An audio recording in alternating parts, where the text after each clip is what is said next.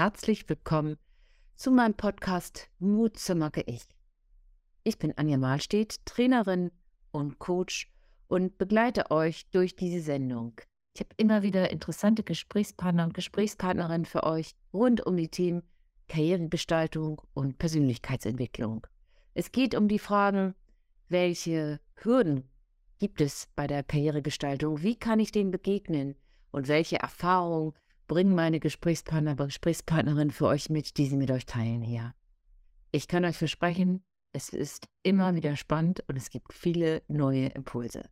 Und wenn euch das Thema genauso brennend interessiert wie mich, gibt es mehr davon in meinem Buch, wie Frauen erfolgreich in Führung gehen, jetzt auch als Hörbuch für euch erhältlich. Viel Spaß, gute Unterhaltung und viele kleine Aha-Momente. Eure Anja Mahlstedt.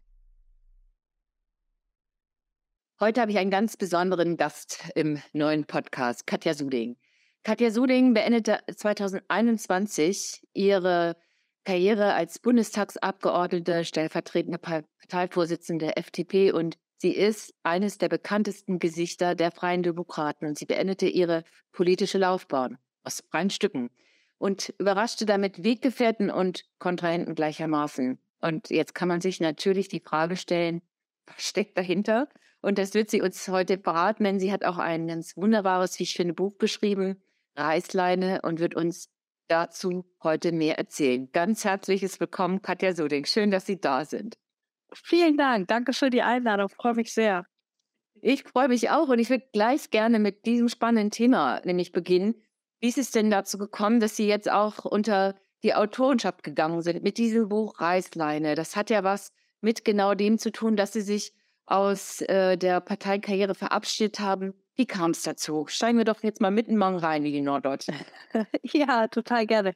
Ähm, also wie so vieles in meinem Leben ähm, hat auch dieses Buch äh, völlig ungeplant gewesen. Also ich habe mich damals entschieden, vor etwas über zwei Jahre her, ähm, aus der Politik auszusteigen. Ich habe 2020 gesagt, dass ich 2021 zur Bundestagswahl nicht mehr antreten werde, dass ich mich also zurückziehe aus der aktiven Politik und das hat ein solches Interesse hervorgerufen, warum jemand ähm, ohne Not äh, auf einem durchaus noch, noch gut gehenden Karriere sich zurückzieht und noch nicht mal weiß, was als nächstes kommt. Weil ich wusste gar nicht, was ich machen würde als nächstes. Ähm, dass ich gesagt habe, okay, das Interesse ist so groß daran, äh, an so einem Veränderungsprozess, also auch für Menschen außerhalb der Politik, das schreibe ich doch jetzt einfach mal auf. So, das war der eine, das eine äh, Motiv. Und das andere war, dass es mir unglaublich gut getan hat, in diesem doch auch für mich ganz krassen Umbruch äh, nochmal zu reflektieren, auch zurückzuschauen, äh, nochmal drüber nachzudenken. Wenn man Dinge in, in, in Worte fasst, dann äh, denkt man ja auch nochmal ganz anders drüber nach. Das hat äh, mir also richtig gut getan. Das hatte sowas von therapeutischem Schreiben. Hm, ja, das kann ich, kann ich ganz gut nachvollziehen. Ich äh, durfte ja an einer ihrer Lesungen teilnehmen und ich war sehr, wirklich sehr beeindruckt, weil sie sehr klar ja formulieren. Es gab irgendeinen Punkt, wo sie sagten, ich bin nicht mehr ich und ich muss jetzt was verändern. Und so ist ja auch der Titel ihres Buchs Reißleine.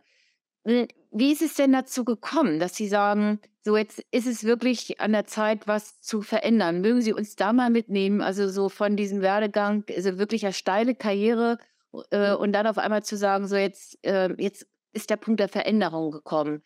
Ähm, was hat dann geführt? Also das war natürlich ein langer Weg, der auch, auch Jahre gedauert hat. Ähm, und eigentlich fing, fing das schon ganz am Anfang äh, meiner politischen Laufbahn an, als ich 2011 sehr überraschend durch eine plötzliche Neuwahl in Hamburg in die äh, Berufspolitik kam. Und da habe ich von Anfang an gemerkt, dass ich so auf der einen Seite unglaublich gerne Politik mache. Das hat mich so richtig gekickt. Das kickt mich auch heute noch. Mhm. Aber ich habe auch gemerkt, das hat Schatten und, und äh, negative Seiten, die es aber nur im Paket gibt, nämlich ähm, die vielen Auftritte vor, äh, vor den Menschen, die Öffentlichkeit, das erkannt werden, Reden halten, liegt mir gar nicht, mag ich nicht. Ähm, diese 80-Stunden-Wochen, die natürlich auch stressig sind, der viele Druck. Also das sind schon auch, auch Dinge, die, ähm, glaube ich, für viele Menschen belastend sind, aber für mich, äh, insbesondere was so diese Öffentlichkeit anging und diese innerparteilichen ähm, Querelen, also da wird ähm, der Wettbewerb innerparteilich wirklich nicht zimperlich ausgetragen. Die haben mir wirklich zu schaffen gemacht. Das mhm. äh, war immer so auf der, auf der Negativseite und ich habe das dann über viele Jahre ertragen, weil der Wunsch, Politik zu machen, einfach noch größer war. Aber irgendwann kam ich an einen Punkt, wo ich gemerkt habe, ich kann dieses Zerrissensein ähm, nicht mehr aushalten und es hat mich so ausgehöhlt, dass ich immer gesagt habe, ich, ich, ich muss da raus, ich muss in meinem Leben nochmal etwas anderes machen. Mhm.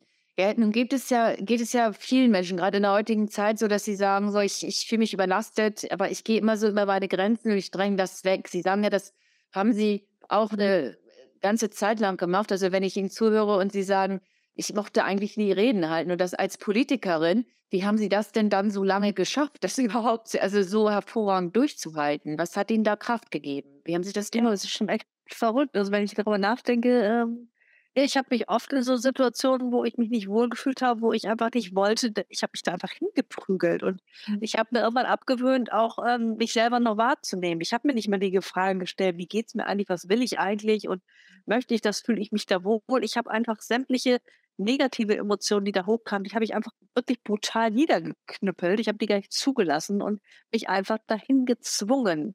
Ah, okay. Ähm, ja, mit dem äh, Effekt, dass ich ähm, dann auch einer anderen Situation oft gar nicht mehr wusste, wer ich eigentlich noch bin, was ich will. Ich habe mir das, das, das eigene Fühlen komplett abtrainiert. Anders hätte ich das gar nicht geschafft. Ja. Und ähm, ich meine, sowas steigert sich dann ja immer mehr und Sie beschreiben in Ihrem Buch so eine vielleicht ja wirklich Schlüsselszene, ähm, wo Sie sagen, also ja, da muss ich wieder eine Rede halten und ich habe schon überlegt, also wie komme ich da nur drum rum? Also ne, das ist so von, von der Treppe haben Sie ja geschildert. Mögen Sie uns das mal so als ein Beispiel bringen? Ich fand das sehr, also sehr eingängig. Da habe ich richtig, also konnte ich richtig nachfühlen, wie es Ihnen da wohl sein muss. Das waren so ähm, Gedanken, die ich in den ersten Jahren, als es mir noch schwerer gefallen ist als zum Schluss, wenn dann doch immer ein bisschen Routine da ist, äh, Reden halten zu müssen, ähm, da habe ich oft den Gedanken gehabt, zum Beispiel, wenn ich oben im Hamburger Rathaus in meinem Büro eine Rede vorbereitet hatte, äh, die ich dann wenig später in der Plenarsitzung im Plenarsaal zwei Stockwerke tiefer ähm, halten sollte. Da ging ich dann runter und habe mir überlegt, oh Gott, ich, ich will nicht an dieses Rednerpult und wie kriege ich das jetzt irgendwie hin? Und dann habe ich überlegt, was wäre denn jetzt, wenn ich so ein paar Treppenstufen einfach äh, runterstürze und ich dann ähm, zwar überlebe, aber dann doch irgendwie eine Verletzung habe, sodass ich unmöglich diese Rede halten kann und auch jeder äh, einsieht, dass das ein wirklich triftiger Grund ist, äh, heute mal nicht reden zu können. Und diesen Gedanken habe ich wirklich oft gehabt, wie ich das irgendwie hinkriege, ähm, da rauszukommen. Ich habe es dann doch nie gemacht. Ich bin dann immer äh, geordnet die Treppe runtergegangen, bin dann brav ans Rednerpult gegangen. Es ist auch immer gut gegangen. Es ist auch nicht wirklich irgendwas Schlimmes je passiert. Ich habe oft auch gutes Feedback gekriegt auf meine Reden, aber es war für mich ein wirklicher Angang und eigentlich bis zum Schluss, äh, bis zum Ausstieg aus meiner ähm, politischen Laufbahn, war der schönste Moment immer der, wenn ich wieder äh, von der Bühne oder vom Rednerpult weggehen konnte. Hm. Und keiner hat es gemerkt. Ne? Also so viel Disziplin und das im, im Griff zu haben, äh, das ist ja wirklich eine riesen, eine riesen Kraftanstrengung. Wenn, Sie haben es ja als Prozess geschildert, ein langer Prozess, der Sie immer begleitet hat. Ähm, Jetzt gibt es ja viele Menschen, die sagen, Mensch, wenn ich, so ging es mir auch, als ich hinzugehört habe, man, ich kenne das aus Coachings, ich kenne das aus Begleitung, aber äh, viele schaffen es ja dann trotzdem nicht, ähm, fair und mutig zu sagen, so jetzt kommt der Wendepunkt, ich, ich mache jetzt was anders. Und bei Ihnen ist es ja nun wirklich äh, ganz massiv und dann auch ja der, von der Öffentlichkeit sehr begleitet gewesen. Was hat Ihnen da geholfen, diesen Mut zu haben? Denn ich finde, es ist ein ganz mutiger Schritt, sowas zu tun. Ja, es hat auch bei mir lange gedauert. Es ist mir auch nicht leicht gefallen. Es ist ja schließlich nicht so, dass man nur etwas ähm, hinter sich lässt, was schrecklich ist und man geht in eine goldene Zukunft. Es, ich habe ja auch vieles hinter mich gelassen, was ich, was ich gerne ge äh, getan habe. Also ich habe super gerne Politik gemacht und ich, da gab es auch viele Menschen, die toll waren. Also das ist ja auch war ja auch vieles da, was mich auch durchaus gehalten hat in der Politik. Und ähm, dann irgendwie zu, zu, gucken, wann ist der Kipppunkt, ab wann ist äh, das auf der Negativseite, äh, wann ist dieser Berg größer als das, was man auf der Habenseite hat. Das ist auch nicht so leicht, das für sich überhaupt äh, festzustellen. Das ist ja auch eine ganz, ganz individuelle Entscheidung. Ähm, und dann auch ähm, zu sagen, okay, ich, ich gehe jetzt, obwohl ich noch nicht mal weiß, wohin, das erfordert tatsächlich ähm, eine ganze Menge Mut. Und dafür habe ich auch Monate gebraucht und richtig geholfen hat mir tatsächlich ein Seminar, was ich im Sommer 2020 gemacht habe, wo es um das innere Kind ging, wo es darum ging, nochmal festzustellen, was treibt mich eigentlich an, welche frühkindlichen Muster lassen mich an die Dinge tun, die ähm, eigentlich gar nicht wirklich ich äh, sind, sondern die, die, die andere Motivationen sind und das einfach alles mal zu sortieren. Das mhm. war für mich ein äh, sehr auch schmerzhafter Prozess, ein sehr anstrengender Prozess, aber am Ende ein wahnsinnig guttunender Prozess, der für mich da auch nochmal so ein ähm, Nebel gelichtet hat über, über diesen äh, schwierigen Entscheidungsprozess und der am Ende es mir dann, als ich dann die Entscheidung klar hatte, das war wirklich von einem Moment auf den nächsten, war für mich glasklar, okay, meine Entscheidung fällt äh, hin zu, ich gehe aus der Politik raus. Da war es auch immer so einfach, so leicht, es fühlte sich alles so gut an. Das war dann auch immer großartig, aber es hat gedauert. Mhm. Wie würden Sie denn jetzt heute rückblickend sagen, wenn man vor so einer Entscheidung steht, wo man ja, in, also ich spreche jetzt vom inneren Kind, das ist sehr spannend. Die Stefanie Stahl, die dazu ein ja. wunderbares Buch geschrieben hat, die war auch schon ja. in dieser Podcast, die ja genau ja. sagt, gilt es, gilt es zu arbeiten. Sagen, das kann ich, das kann ich auch alleine, wenn ich mich mit diesen Themen beschäftige, oder würden Sie immer sagen, nee, da muss man sich Unterstützung holen, da kommt man alleine gar nicht raus? Das weiß ich nicht. Ich kann natürlich nicht für andere sprechen. Ich hätte es äh, alleine nicht so gut geschafft. Ich weiß gar nicht, ob ich dann zu dieser Entscheidung gekommen wäre. Das war hypothetisch, weiß ich nicht, kann ich nicht sagen. Mir hat es einfach unglaublich gut getan, ähm, da mit externer Unterstützung äh, so einen Prozess zu starten. Ich glaube, dass es vielen Menschen gut tut. Mag auch Menschen geben, die das alleine schaffen. Ich gehörte nicht dazu. Ähm, was ich aber jedem raten kann, selbst wenn man vielleicht noch nicht in solche Seminare geht, ähm, sich abzugewöhnen. Und das war für mich der erste Schritt, äh, nach rechts und links zu gucken, also sich mit anderen zu vergleichen. Es bringt mir überhaupt nichts, wenn ich äh, feststelle, dass mein Parteivorsitzender ein gnadenlos guter Redner ist und äh, der es liebt, auf der Bühne zu stehen und ähm, die andere äh, wiederum ähm, mit der Öffentlichkeit wunderbar klarkommt, gar nicht genug davon kriegen kann. Also das hilft mir überhaupt nicht, wenn ich weiß, dass, dass andere etwas können, mögen oder sich da wohlfühlen, wenn es mir selber anders geht. Also man muss auf sich selber gucken, man muss komplett bei sich bleiben. Das ist eine, vielleicht eine, klingt ganz banal, ist aber etwas, was, glaube ich, viele Menschen nicht tun. Ich jedenfalls über viele Jahre anders gemacht habe. Mhm. Ja, ich glaube, das ist auch eine, eine der größten Herausforderungen, immer sie diesen eigenen Stärken auf die Spur kommen und den eigenen Energiefressern und das dann auch zu ändern tatsächlich, gerade wenn der Rahmen so ist, wie Sie ihn ja schildern. Und ich würde gerne äh, so davon ausgehen, mal auf so ein Thema kommen, was Sie ja auch so am, am Rande erwähnen. Und ich finde, da sind Sie so ja stellvertretend äh, für viele Frauen sicherlich, die da sprechen. Sie sind ja gerade in der Politik auch in einem sehr männerdominierten Umfeld aktiv gewesen. Ja. Und, ähm, da sagen ja viele Frauen, auch in der Wirtschaft, wo das ist häufig kräftezehrend. Ähm, das ist etwas, was, wo ich nicht so richtig darauf vorbereitet war und vorbereitet bin. Wie ging es Ihnen am Anfang Ihrer, Ihrer äh, Karriere in der Politik? War das ein Thema damals für Sie? Hm, ich, ich glaube, es war für mich selbst weniger ein Thema als, als für mein Umfeld. Ähm, das hat vielleicht auch damit zu tun, dass ich auf einer katholischen Mädchenschule groß geworden bin und ich da die klassischen Rollenbilder, das machen die Jungs, das machen die Mädchen und auch wenn es nur so äh, subtile Stereotype sind, die habe ich gar nicht herausgeprägt. Also für uns war auch als Mädchen total klar, dass wir Mathe, Physik als Leistungskurse machten. Ähm, ich habe das einfach gar nicht so gelernt. Und das hat mir sicherlich auch im, im späteren Verlauf des Lebens immer noch geholfen, da wirklich keine Energie zu verschwenden, sondern da einfach meinen Weg zu gehen. Aber dennoch war äh, das natürlich ein Thema. Ich weiß noch, dass bei meiner allerersten Kandidatur äh, wir auch ältere männliche Parteifreunde äh, ganz klar ins Gesicht gesagt haben, dass sie es mir als, als vergleichsweise äh, junger Frau einfach nicht zutrauen, dass sie mich nicht wählen würden als Spitzenkandidatin. Mhm. Ähm, einige sind dann später auf mich zugekommen und haben ähm, dann auch äh, zugegeben, dass sie sich geirrt haben, was ich dann auch ganz, ganz großartig fand. Aber das ist durchaus auch mal ein Thema gewesen, aber nicht nur im Negativen. Also klar, manche Dinge ähm, sind schwerer als Frau, aber es gibt auch Dinge, ähm, da kann man sich das Frausein auch durchaus zunutze machen. Also gerade auch was das Spiel mit den Medien angeht, ähm, da habe ich durchaus ähm, auch meinen Vorteil gesucht. Also das äh, gebe ich ganz offen zu. Mhm, mhm. Und äh, ich würde gerne noch mal kurz bei diesem ersten Punkt bleiben, wo Sie sagen, naja gut, da haben einige Ihnen das, diese Kompetenz auch abgesprochen. haben sich dann hinterher das nochmal gerade gerückt. Das ist, ist ja klasse, aber erstmal so im ersten Moment muss man damit ja auch umgehen. War das für Sie eher Ansporn oder war das für Sie eher Energiefresser, wenn, wenn Sie sowas gespürt haben in Ihrem Umfeld? Das war mir eigentlich total egal. Also das hat äh, keine Energie gefressen. Ähm, ich wusste damals, als ich meine erste Spitzenkandidatur gemacht habe, ganz genau, dass das ein Erfolg werden wird. Ich wusste nicht genau wie, aber irgendwas tief in mir drin wusste, wenn ich, wenn ich das mache, dann werden wir das auch aus wirklich schwierigen Ausgangsbedingungen. Ähm, wir waren damals schon zwei Legislaturperioden nicht mehr im, im Landesparlament vertreten. In den Umfragen waren wir irgendwie bei zwei Prozent. Das Image der Partei war nicht gut damals. Also es war wirklich, sah jetzt nicht so aus, als, als wenn das ein Selbstgänger werden würde. Und trotzdem wusste ich irgendwie, das, das kriegen wir hin, das schaffen wir. Und ähm, da habe ich mich auch von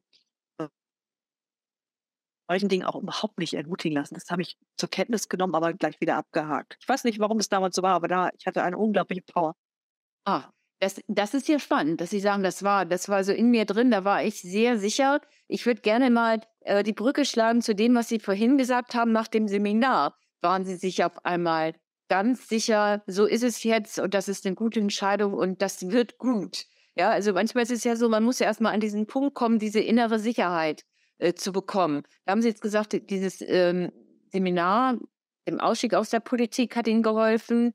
Ähm, ja, aber würden Sie diesen Prozess vielleicht nochmal so ein bisschen beschreiben? Also so dieses, wenn ich merke, ich bin an einem Punkt, wo ich was verändern muss, wie es Ihnen dann ging. Also tatsächlich zu sagen, ich ziehe mich jetzt zurück, mache Bestandsaufnahme und verändere was. Also da würde ich gerne nochmal tiefer rein, wie für Sie ganz konkret dieser Prozess war. Ja.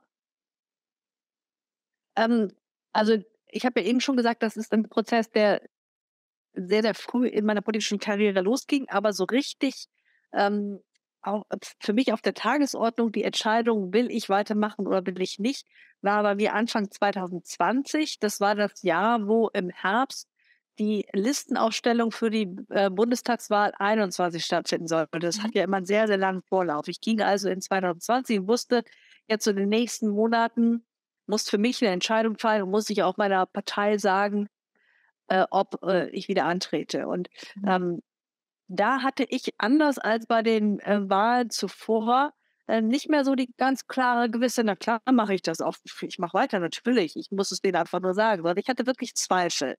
Mhm. Und ähm, dann kamen da auch Gedanken, so will ich weitermachen, will ich nicht weitermachen und das ist ja auch, also für mich jedenfalls waren das, war das kein schöner Prozess. Ich hatte gar keine Lust, mich damit auseinanderzusetzen, weil es mühsam war, weil es anstrengend war, weil ich aber auch nicht wusste, was ich eigentlich will und habe das dann beiseite geschoben. Da war wieder Wahlkampf in Hamburg, dann ähm, begann die Corona-Pandemie und das hatte uns als Abgeordnete auch sehr, sehr stark gefordert. Und ich habe dann immer andere Dinge gehabt, mit denen ich mich beschäftigt habe, aber eben nicht die Entscheidung, die für mich dran gewesen wäre. Und wie das dann so oft ist, wenn man Dinge verdrängt, ich bin dann im Frühjahr wirklich krank geworden. Ich bin dann drei Wochen nicht in der Lage gewesen, ähm, zu arbeiten, also am, am Parlamentsbetrieb teilzunehmen. Und Dazu muss man wissen, dass ich in den Jahren davor äh, selbst mit Fieber äh, ins Büro gegangen bin. Also ich habe mich davon nichts abhalten lassen. Aber in den drei Wochen konnte ich nicht arbeiten. Und mhm. da habe ich irgendwo gemerkt, okay, hier, das ist jetzt ein Warnsignal. Ähm, ich muss mich mit diesem Thema jetzt auseinandersetzen. Ich kann da auch nicht länger weggucken. Ich, ich, ich muss da jetzt wirklich einsteigen. Und in der Situation habe ich mich für das äh, Seminar angemeldet äh, wo es um das innere Kind ging. Ich hatte da einige Monate schon ähm, zuvor von einem sehr guten Freund äh, gehört, ähm, der dieses Seminar besucht hat und dachte mir schon so, wow, das klingt ja großartig, aber wann soll ich mir denn mal sieben Tage freischaufen, um da hinzugehen? Und mhm. daran habe ich mich erinnert und habe mich dann direkt angemeldet. Und das, ähm, ja, ich habe es eben gesagt, hat ähm, für mich ganz, ganz viel Klarheit äh, darüber gebracht, was ich eigentlich will. Ja, ähm, also das heißt, der, der Körper hat Signale gesendet, die sie dann einfach nicht mehr ignorieren könnten. Also wie das so also oft so ist. Wenn ich es immer wieder wegdränge, äh, dränge, dann zeigt sich das irgendwann und äh, das haben ja. sie ernst genommen. Wenn Sie mal auf diesen, Sie haben es jetzt ja also schon zwei, dreimal äh, gesagt, mit diesem inneren Kind, das wird nicht jedem wahrscheinlich ein Begriff sein. Ähm, würden Sie da nochmal was äh, drüber verraten, was da für Sie so ein Aha- ähm, oder mehrere wahrscheinliche Aha-Effekte in diesem Seminarzyklus, in diese sieben Tagen waren, weil Sie ja gesagt haben, danach war es auf einmal ganz leicht. Wieso der Prozess für Sie war, also dass Sie da auf einmal Klarheit hatten für sich. Also es ist für mich ähm, ganz, ganz schwer zu beschreiben, weil ich keine Psychotherapeutin bin. Um, ich, ich kann Ihnen gar nicht genau sagen, was da wie passiert ist in diesen sieben Tagen. Ähm, das, das könnte ich gar nicht beschreiben, dazu bin ich zu sehr Laie. Mhm. Ähm, ich habe es einfach erlebt, aber ich weiß gar nicht genau, was da passiert ist. Und zum anderen würde ich ungern ähm, über die Inhalte des, des Seminars äh, zu viel erzählen, weil jemand, der hingeht, sollte unvoreingenommen hingehen. Aber grundsätzlich geht es eben darum, ähm, zu gucken, was sind, äh, was sind meine frühkindlichen Muster? Also frühkindliche Muster sind Dinge, die wir auch im Erwachsenenleben noch tun, die meist äh, völlig automatisch, sogar auch unbewusst ablaufen, die einfach so ein Programm sind, das wir irgendwann mal geschrieben haben, als wir noch sehr kleine Kinder waren und ähm, oft bestimmte Dinge, die damals natürlich mit unseren Eltern hauptsächlich zu tun hatten, noch nicht anders reagieren konnten. Und die, diese Programme laufen später in, in scheinbar ähnlichen Situationen immer wieder ab. Das hat jeder von uns. Und es ging eben in diesem Seminar darum, die, die zu identifizieren. Die meisten wissen über ein, zwei Muster durchaus Bescheid, wenn sie äh, sich sehr aufmerksam beobachten. Aber ich habe da eben noch ein paar mehr gefunden. Und dann geht es darum, sie zu entdecken, sie äh, aufzurütteln und sie dann am Ende auch ähm, ja, aufzulösen, mhm. sodass man ähm, nach dem Seminar ganz ja, bei sich ist und, und, und äh, ja, äh, nicht mehr beeinflusst wird von, von so automatischen Mustern, die irgendwo ablaufen, sondern dass man sein eigenes Programm fährt. Und das war ähm, der Knackpunkt für mich. Mhm. Schön, das hört sich sehr spannend an. Denn ja, wie Sie sagen, also mit den Glaubenssätzen, Antreibern, wenn man sich damit auseinandersetzt, verändert das ja was nachhaltig. Jetzt ist natürlich die spannende Frage, Sie haben da eine Entscheidung getroffen, aber ist es denn jetzt so, dass Sie sagen, äh, also diese Muster, die kenne ich jetzt, das passiert mir nicht mehr, da werde ich mich nicht wieder in solche Situationen buxieren, wo ich so viel Energie lassen muss. Also haben Sie das präsent, auch jetzt nach der Zeit? Also man kann schnell auch wieder in die alten Muster zurückfallen. Ähm, das Gute ist, dass ich sehr viel aufmerksamer geworden bin, dass ich viel mehr ähm, spüre und merke, wenn ich wieder in ein Muster zurückfalle. Ich habe auch Instrumente, äh, was ich tue, wenn, wenn ich merke, dass ich in ein solches Muster zurückfalle. Also sprich, ich lebe viel, viel bewusster, ich nehme mir viel mehr Zeit für mich selber, ich meditiere sehr, sehr viel, ähm, ich gehe spazieren, ich mache Yoga, ich ähm, ja, nehme mir einfach viel, viel mehr äh, Zeit, um, um bei mir zu sein und stelle fest, dass ich genauso viel schaffe wie vorher, weil ich in der Zeit, wo ich dann äh, aktiv bin und arbeite, einfach so viel konzentrierter und so viel schneller bin, dass ich auch in sehr viel weniger Zeit als früher ganz, ganz viele Dinge erledigt kriege. Ach, das ist ja, das hört sich wirklich nach einem tollen Weg an. Ja, ja. Wenn, so, wenn Sie jetzt mal so zurückschauen, Sie schildern das ja als Prozess, der ja schon lange äh, sich angekündigt hat und dann ja in 2020 sozusagen gipfelte, 2021 dann zur Entscheidung führte. Ähm, so mit dem Wissen, das Sie jetzt haben, was ähm, gibt es etwas, was Sie anders gemacht hätten, äh, verändert hätten ähm, in der Vergangenheit, was Sie sich jetzt zurufen würden, sozusagen? Ja, die Frage äh, kriege ich äh, oft gestellt und äh, klar, ich könnte jetzt sagen, ja mein Gott, mit der Gelassenheit, die ich heute habe, äh, warum habe ich es mir elf Jahre so schwer gemacht? Ähm, aber ich konnte es damals eben nicht anders. Also damals war es so, wie es war und das hat mich auch am Ende dahin gebracht, wo ich heute bin und deswegen äh, will ich auch gar nichts ändern. Es ist am Ende alles gut gewesen. Ich habe es damals so gut gemacht, wie ich es konnte und es gehörte zu meinem Weg und ähm, alles gut. Ich bereue da nichts, ich würde auch nichts anderes machen. Mhm. Mhm. Ja, also ähm, das heißt, diese Erfahrungen, von denen, wenn man sie reflektiert, profitiert man ja auf jeden Fall, also in, in jeder Form. Ähm, so, wenn Sie jetzt mal auf so Ihre Zukunftsperspektive gucken, das haben Sie ja auch in Reißleine schon beschrieben. Sie sind ja ähm, auch äh, aus der, also aus der Kommunikationsbranche, das heißt, bevor Sie in die Politik gegangen sind. Ich glaube, Sie sind da jetzt auch äh, in zurückgegangen. Ne? Was ist denn jetzt so das, wo Sie sagen, ach, darauf werde ich mich in Zukunft konzentrieren? Das ist so mein Fokus. Gibt es da was, was Sie teilen möchten?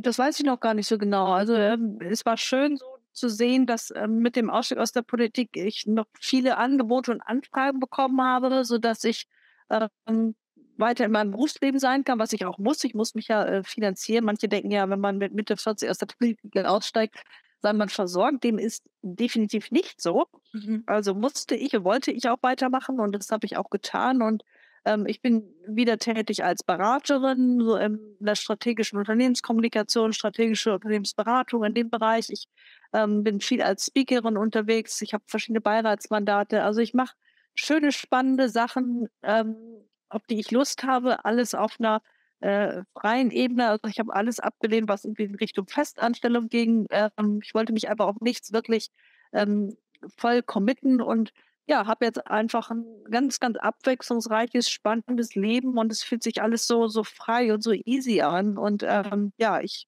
genieße das total. Ich liebe mein Leben. Ja, wie schön. Also über die Freiräume, sich die Freiräume wieder zurückzuerobern.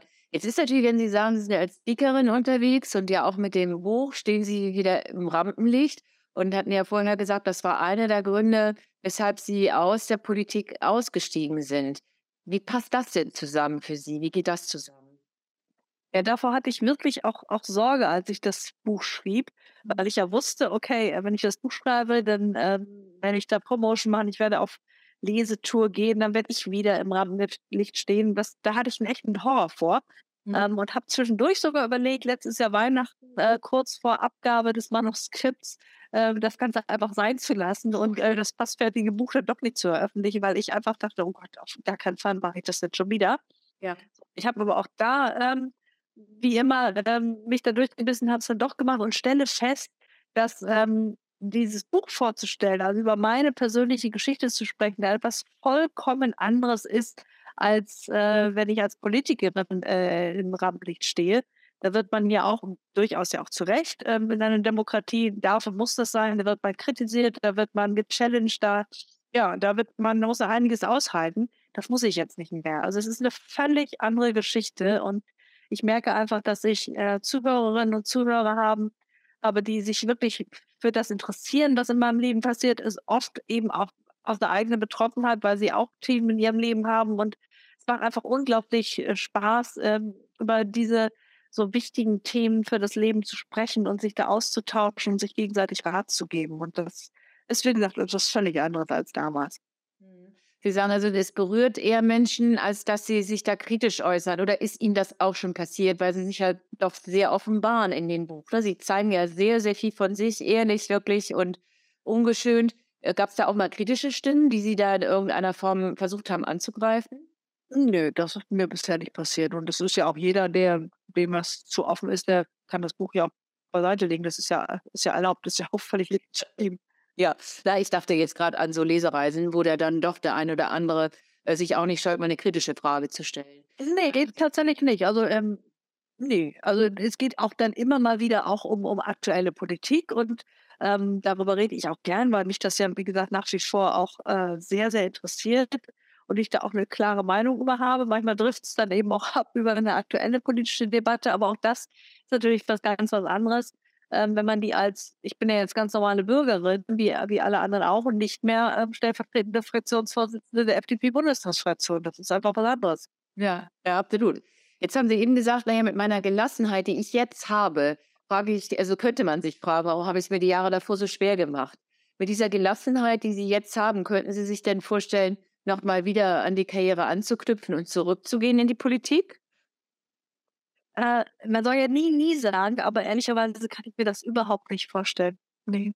So frei und selbstbestimmt, wie sie jetzt gerade agieren. Ne? Das hört sich auch wirklich so an, ähm, ja, als ob diese Veränderung sich so, so zum Positiven gewendet hat für sie, dass ich das sehr gut verstehen kann. ja, also es waren tolle Jahre ja. in der Politik, aber es ist auch sehr, sehr toll, dass jetzt etwas anderes gerade ist in meinem Leben. Ja, schön. Ja, so zum Abschluss mal ähm, auf genau diese Dinge geschaut. Gibt es noch etwas aus Ihrer Sicht, sowas, ähm, wir haben jetzt viel schon geteilt äh, von, von den Erfahrungen, auch gerade zum Veränderungsprozess, was Ihnen noch wichtig wäre, auch gerade jetzt den Hörern, äh, Hörerinnen mitzugeben, was, wo Sie sagen, also wenn man in so einer Situation ist, dann sollte man unbedingt, gibt es da irgendwie noch was, was wert ist? Ja, ich, äh, wir haben schon darüber gesprochen, aber das Wichtigste ist wirklich zu sich zu gucken, sich nicht mit anderen zu vergleichen. Also die Antwort auf seine eigenen Fragen, die findet man nur bei sich selbst und nicht, ähm, wenn man andere fragt äh, und guckt, wie die es machen, weil man muss ja seinen eigenen Weg finden. Also ich glaube, das ist ähm, das Allerwichtigste, was man, was man tun kann. Wirklich ganz, ganz ehrlich und ganz, ganz offen zu sich zu sein und, und für sich einen Weg zu finden. Und Ähm, das hat ja auch nichts damit zu tun, dass man irgendwie äh, den leichtesten Weg gehen will oder so, was manchmal ja auch so negativ dargestellt wird, sondern es geht ja darum, wo kann ich mit der Energie, die ich investiere, das, was ich tue, ähm, auch den, den besten Output haben. Und dafür muss ich meinen eigenen Weg finden. Und es ähm, darf auch smooth und easy sein. Das muss nicht steinig und schwer sein, ähm, so wie wir das aus der westlichen Welt ja lernen, dass es nur dann gut ist, wenn es weh tut und wenn wir uns anstrengen. Nein, ich muss einen Weg finden, der, der zu mir passt und dann ähm, geht es auch alles leicht und easy. Und so, so dafür muss das auch sein. Mm, mm, ja, das finde ich nochmal äh, ganz entscheidend, was Sie sagen, denn das äh, ist uns nicht unbedingt mitgegeben worden ne, in der Erziehung, in der Sozialisation. Und Nein. Ähm, irgendwann im Leben ist es gut, wenn man sich genau dem stellt. Ganz ja. herzlichen Dank, dass Sie, dass Sie das alles mit uns geteilt haben. Ich finde es sehr spannend, also Reißleine alles nochmal nachzulesen in diesem ganz wunderbaren Buch von Katja Suding. Ganz herzlichen Dank, dass Sie heute bei uns waren, Frau Suding. Ja, danke, Frau Mahlstedt. Hat Spaß gemacht. Schön, dass du dabei gewesen bist. Wenn dir der Podcast gefallen hat, wenn dir dieses Interview gefallen hat, dann teile es sehr gerne. Und denk dran, wieder neue Gesprächspartner gibt es in der nächsten Sendung. Und wenn du mehr über Karrieregestaltung, über Impulse für deinen Lebensweg wissen möchtest, dann schau doch mal auf unsere Homepage unter www.malstedt-tcc.de Infothek findest du Webinare, weitere kostenfreie Impulse, unser Newsletter, um am Ball zu bleiben, damit ja, du bei deiner Karriere Selbstgestalter, Gestalterin bleibst. Viel Erfolg dabei. Deine Anja Mahlstedt.